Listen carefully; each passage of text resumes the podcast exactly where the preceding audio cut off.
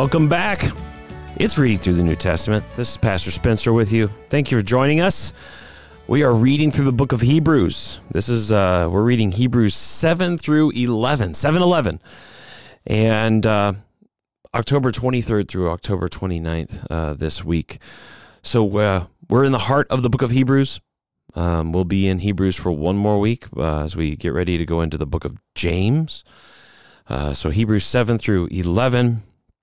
We talked last week about how Hebrews is written by someone we don't know for sure. Um, written to a group of Jewish Christians in Rome uh, who are being tempted to leave Jesus behind and go back to the things that they can see. To go back to a synagogue that is legal, because Christianity isn't legal. Remember, Judaism was a tolerated religion by the Roman Empire. Christianity wasn't. Um, and so they're tempted to go away. And you think about Jesus in the Gospel of John, where he, uh, many of his disciples were told, people who professed, you could say they were professing believers of sorts, uh, they, they abandoned Jesus in John chapter 6. Many of them no longer walked with him.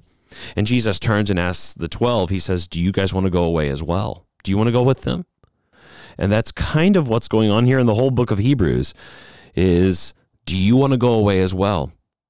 And then Peter's answer, To whom else shall we go? We have we are convinced that you're the Holy One of God and you have the words of eternal life. And so that's what the writer to the Hebrews is showing them. Uh, you want to go there? To whom else are you going to go? You're going to go back to Moses? To Jesus is better than Moses. Are you going to go to Joshua? Well, Joshua never gave them rest, but Jesus gives us eternal rest. You want to go back to the angels? some superpower beings. Listen, the angels, they proclaimed Jesus. Jesus is better than them. Uh, as we're going to see now, uh, do you want to go back to the priests? Do you want to go to the priests in Jerusalem? The Levitical priests? Jesus is better than them. Do you want to go to the sacrifices? Because they, they make your mind and your conscience feel better, but they can never actually cleanse your conscience? Do you really want to go back to those things? Jesus has cleansed your conscience by the once for all sacrifice of himself. Do you want to go back to the law, to the Old Testament? Listen, Jesus is better than that. And what he's brought in is so much better. To whom else do you want to go? And that's really what the book of Hebrews is all about, saying there's nowhere else to go. He has the words of eternal life. He is the Holy One of God. He is everything we need. We are complete in Him and in Him alone. So that's where we're at. So uh, what can we learn from Hebrews this week in 7 through 11? Well, again, I want you to be reminded we're reading from Bob Hiller, who's a co host on the White Horse Inn. And he had these, these, uh, uh, the things I'm reading for our devotional purposes, they were actually originally addressed for pastors uh, as they help prepare sermons on these passages of Scripture uh, through Hebrews. Uh, but I have taken them and adjusted them, edited them, um, for our purposes, and again, as you'll be reminded, he uh, is a a, con- a confessional believing Lutheran Christian and pastor. So there are obvious differences that we would have, but they're not differences regarding the gospel of Jesus Christ. They're not differences regarding that. We are uh, both committed that Christ alone saves and that faith alone is the way in which we receive Jesus Christ as our Savior. That Christ alone saves apart from the works that we do. It's all of grace, all of faith through, by receiving uh, the person and the work of Christ. So, Bob Hiller, uh, that's who we're using here. I got these from the 1517 website, which you can look at. I think it's 1517.org. You can check that out uh, as well. They've got a ton of other uh, resources and podcasts and articles and so on. Okay. So this week we want to talk about in chapter seven, Jesus is greater than the priesthood. He's greater than the priesthood. Uh, he writes this The more I read Hebrews, the more I find the Old Testament coming alive. The authors of the New Testament, and most strikingly, the author of Hebrews, see Jesus everywhere in the history of Israel. It is, as Martin Luther says else somewhere, they found Christ on every page of Scripture. The people, the events, the preaching, the hymn book, that is the Psalms, and even the institutions all offer a shadowy picture of Jesus' person and work. Following Hebrews, three institutions stand out from many theologians prophets, priests, and kings. So our author introduces Jesus by saying, Long ago, at many times and in many ways, God spoke to our fathers by the prophets.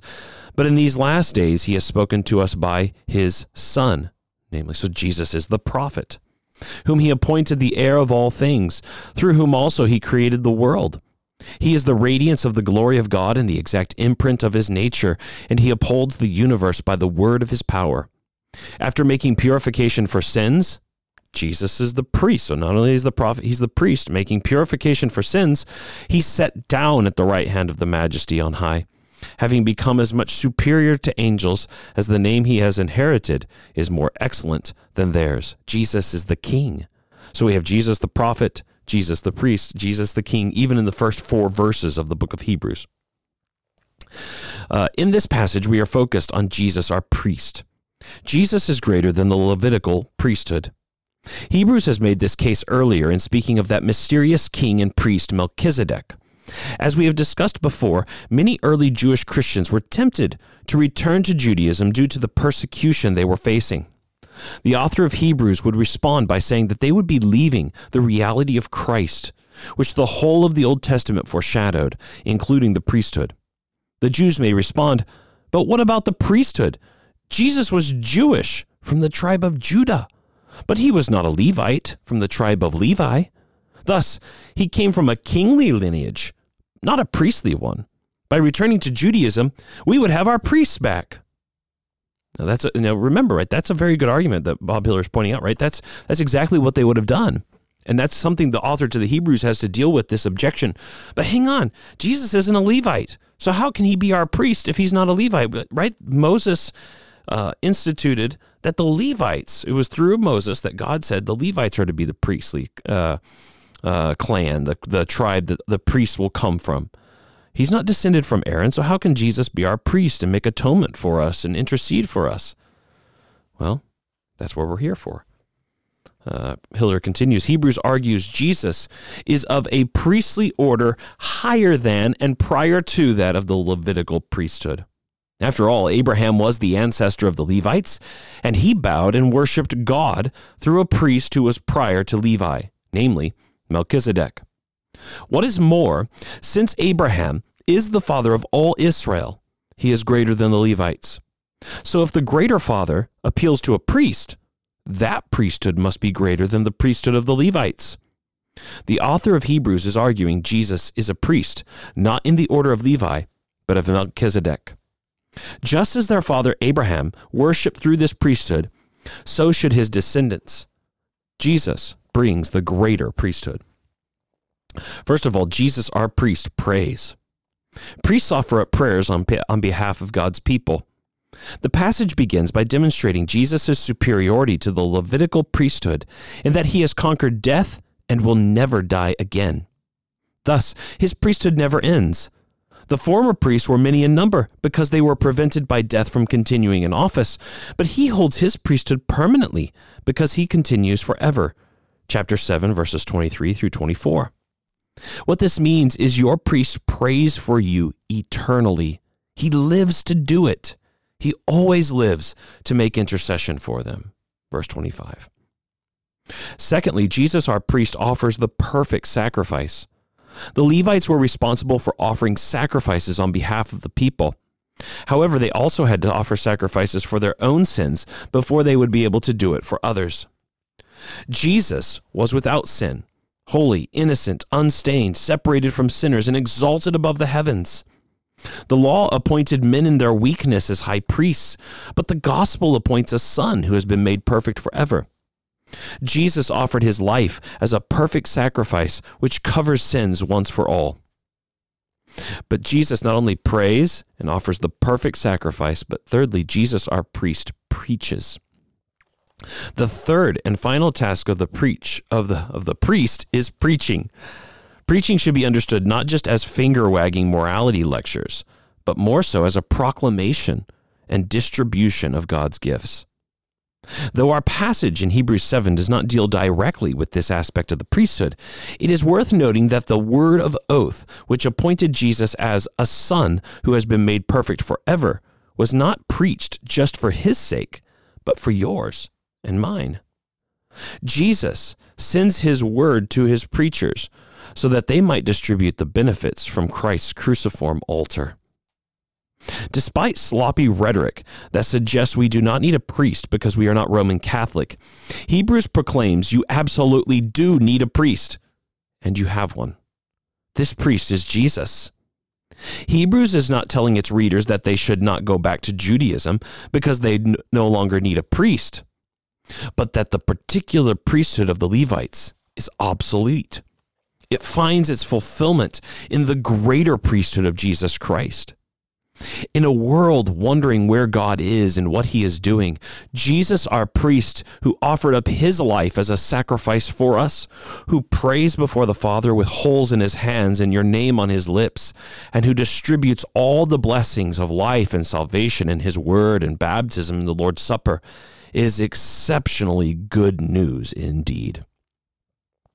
So Jesus is our priest. I really like that point that he says, the writer to the Hebrews doesn't say, listen, why are you going back to those priests? You don't need a priest.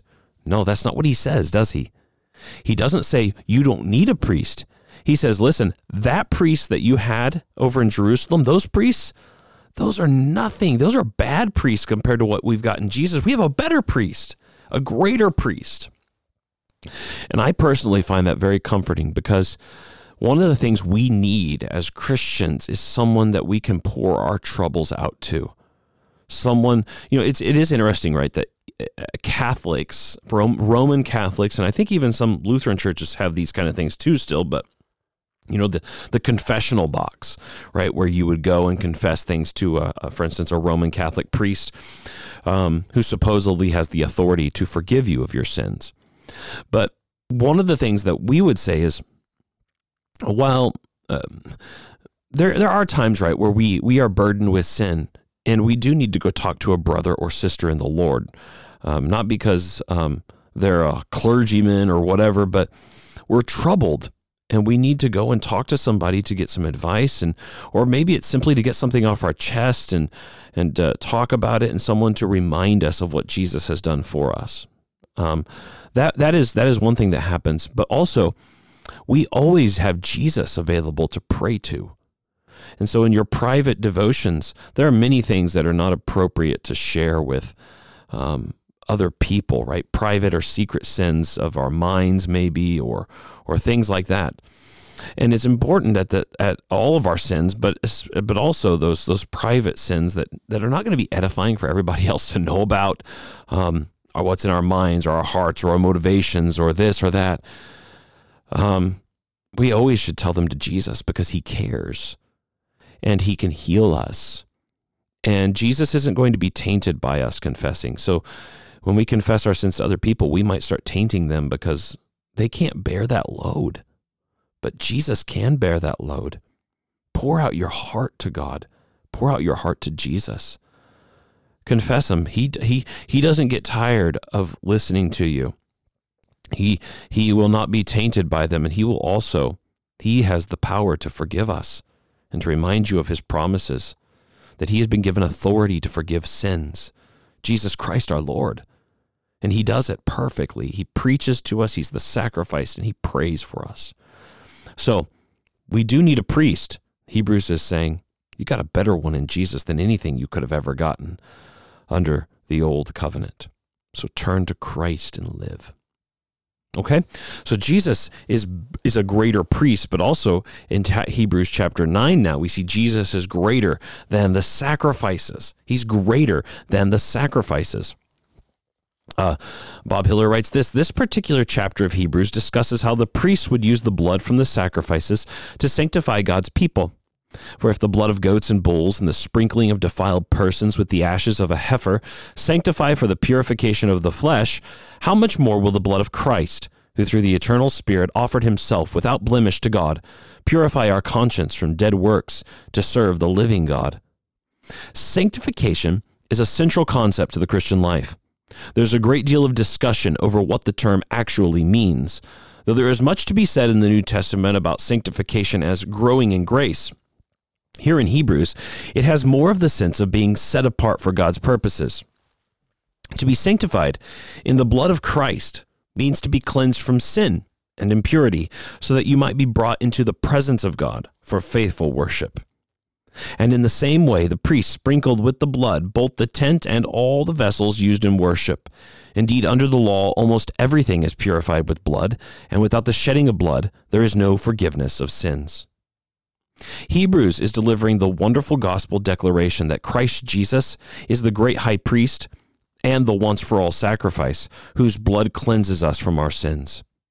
He is the greater sacrifice because in his dying, his blood was shed once for all at the end of the ages to put away sin by the sacrifice of himself.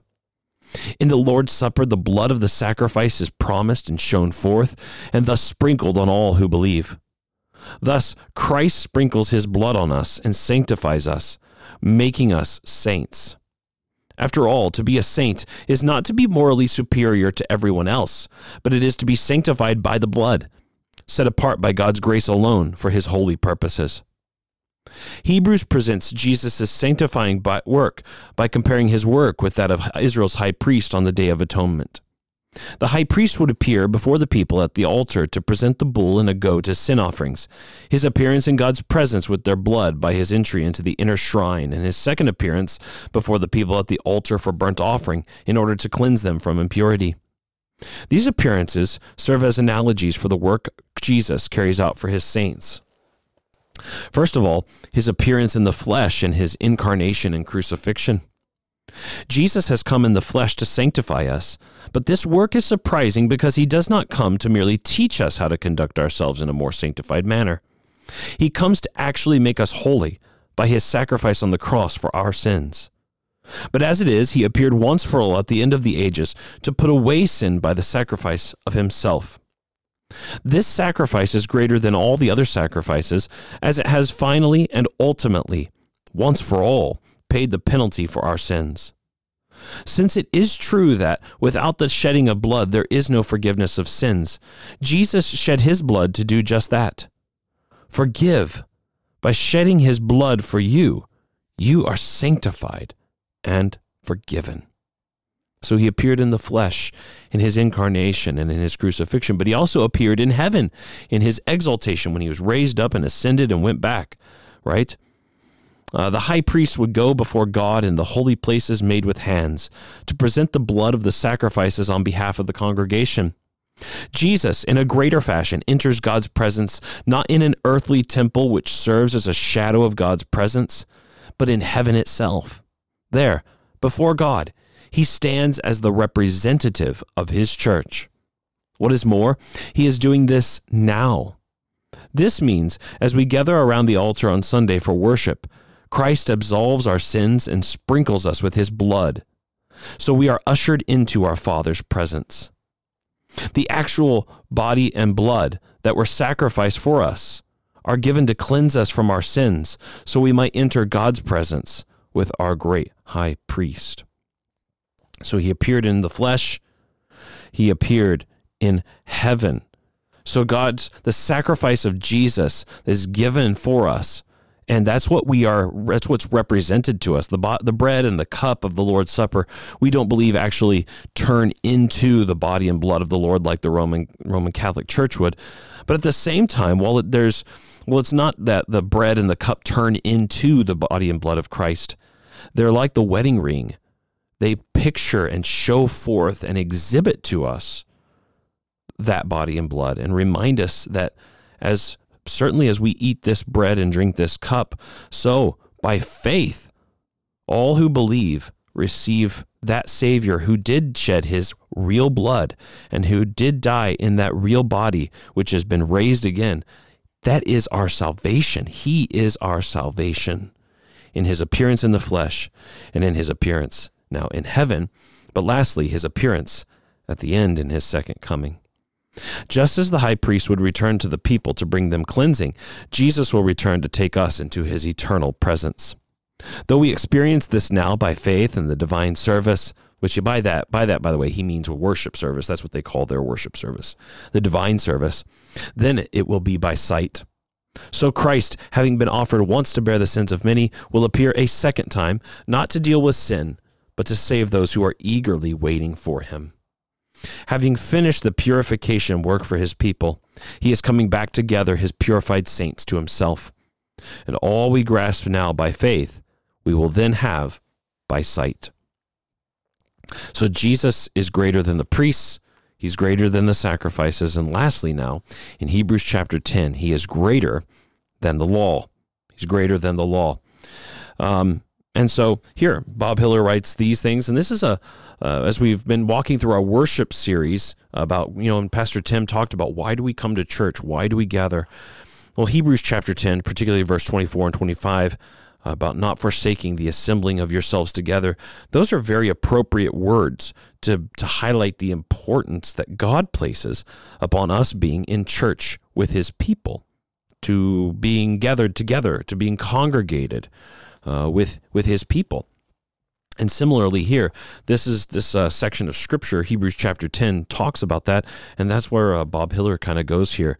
Um, in this section of, of uh, in this passage. He says this COVID has forced many of us in the church to start asking some pretty challenging questions. What is the point of gathering for worship?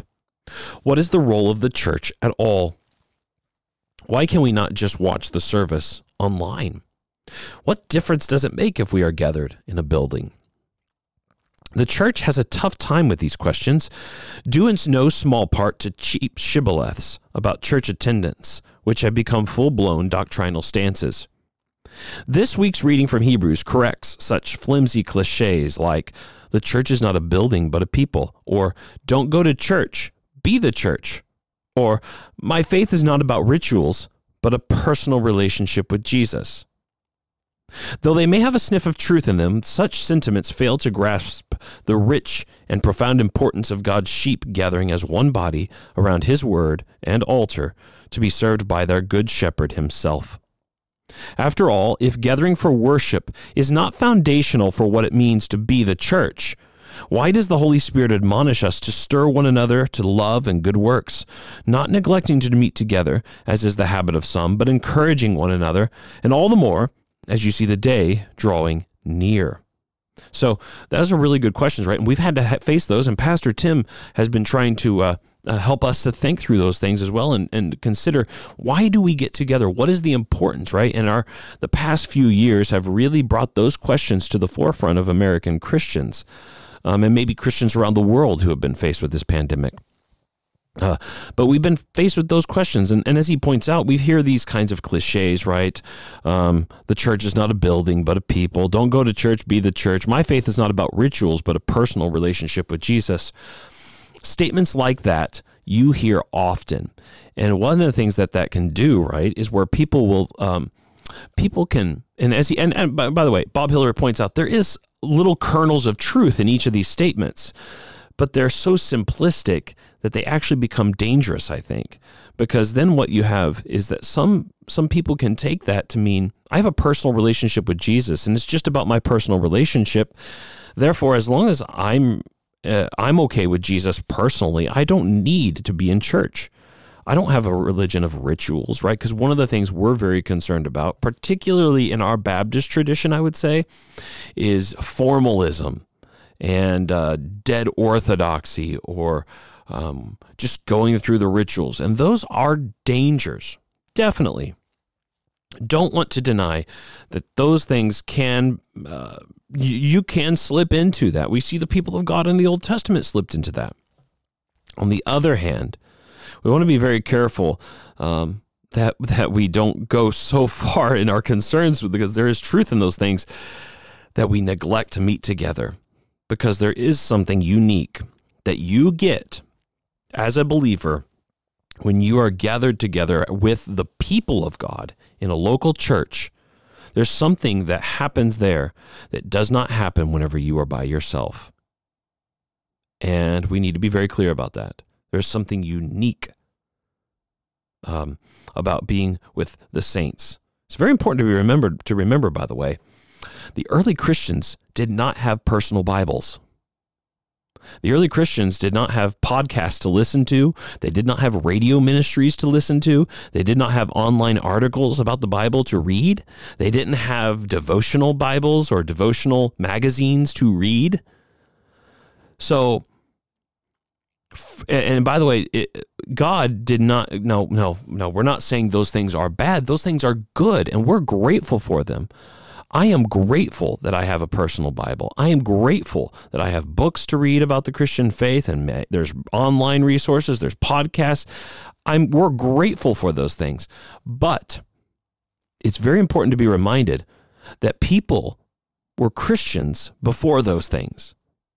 And also it's important to be reminded of the fact that God by not God could have if he wanted to, right? If he had desired to, he could have given them the ability to do all of those things in the first century. God is able to do whatever he wants. But God gave them the most important thing that was necessary for their Christian life, which is what? Church. Each other. The people of God. A preacher and a, past, a pastor to shepherd them and preach the word of God to them. Uh, the message of the gospel, which they heard as they were together as the people of God to hear his word read publicly, to hear his word taught publicly, to take the Lord's Supper publicly, to be baptized, to sing songs and address each other publicly. So, this should really make us realize that God has ordained it in the New Testament, all of those things. When you read verses like, let the word of Christ dwell in you richly, keep going what that means by addressing each other. It doesn't mean it, the the primary application of that verse as originally understood was meaning in a public setting with each with other people.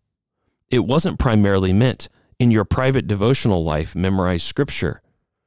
Now, I am not against scripture memorization. That is a very good thing. And I believe God, God is delighted when we memorize his word. I believe God is delighted when we read our Bibles every day and pray according to the scriptures in our private lives.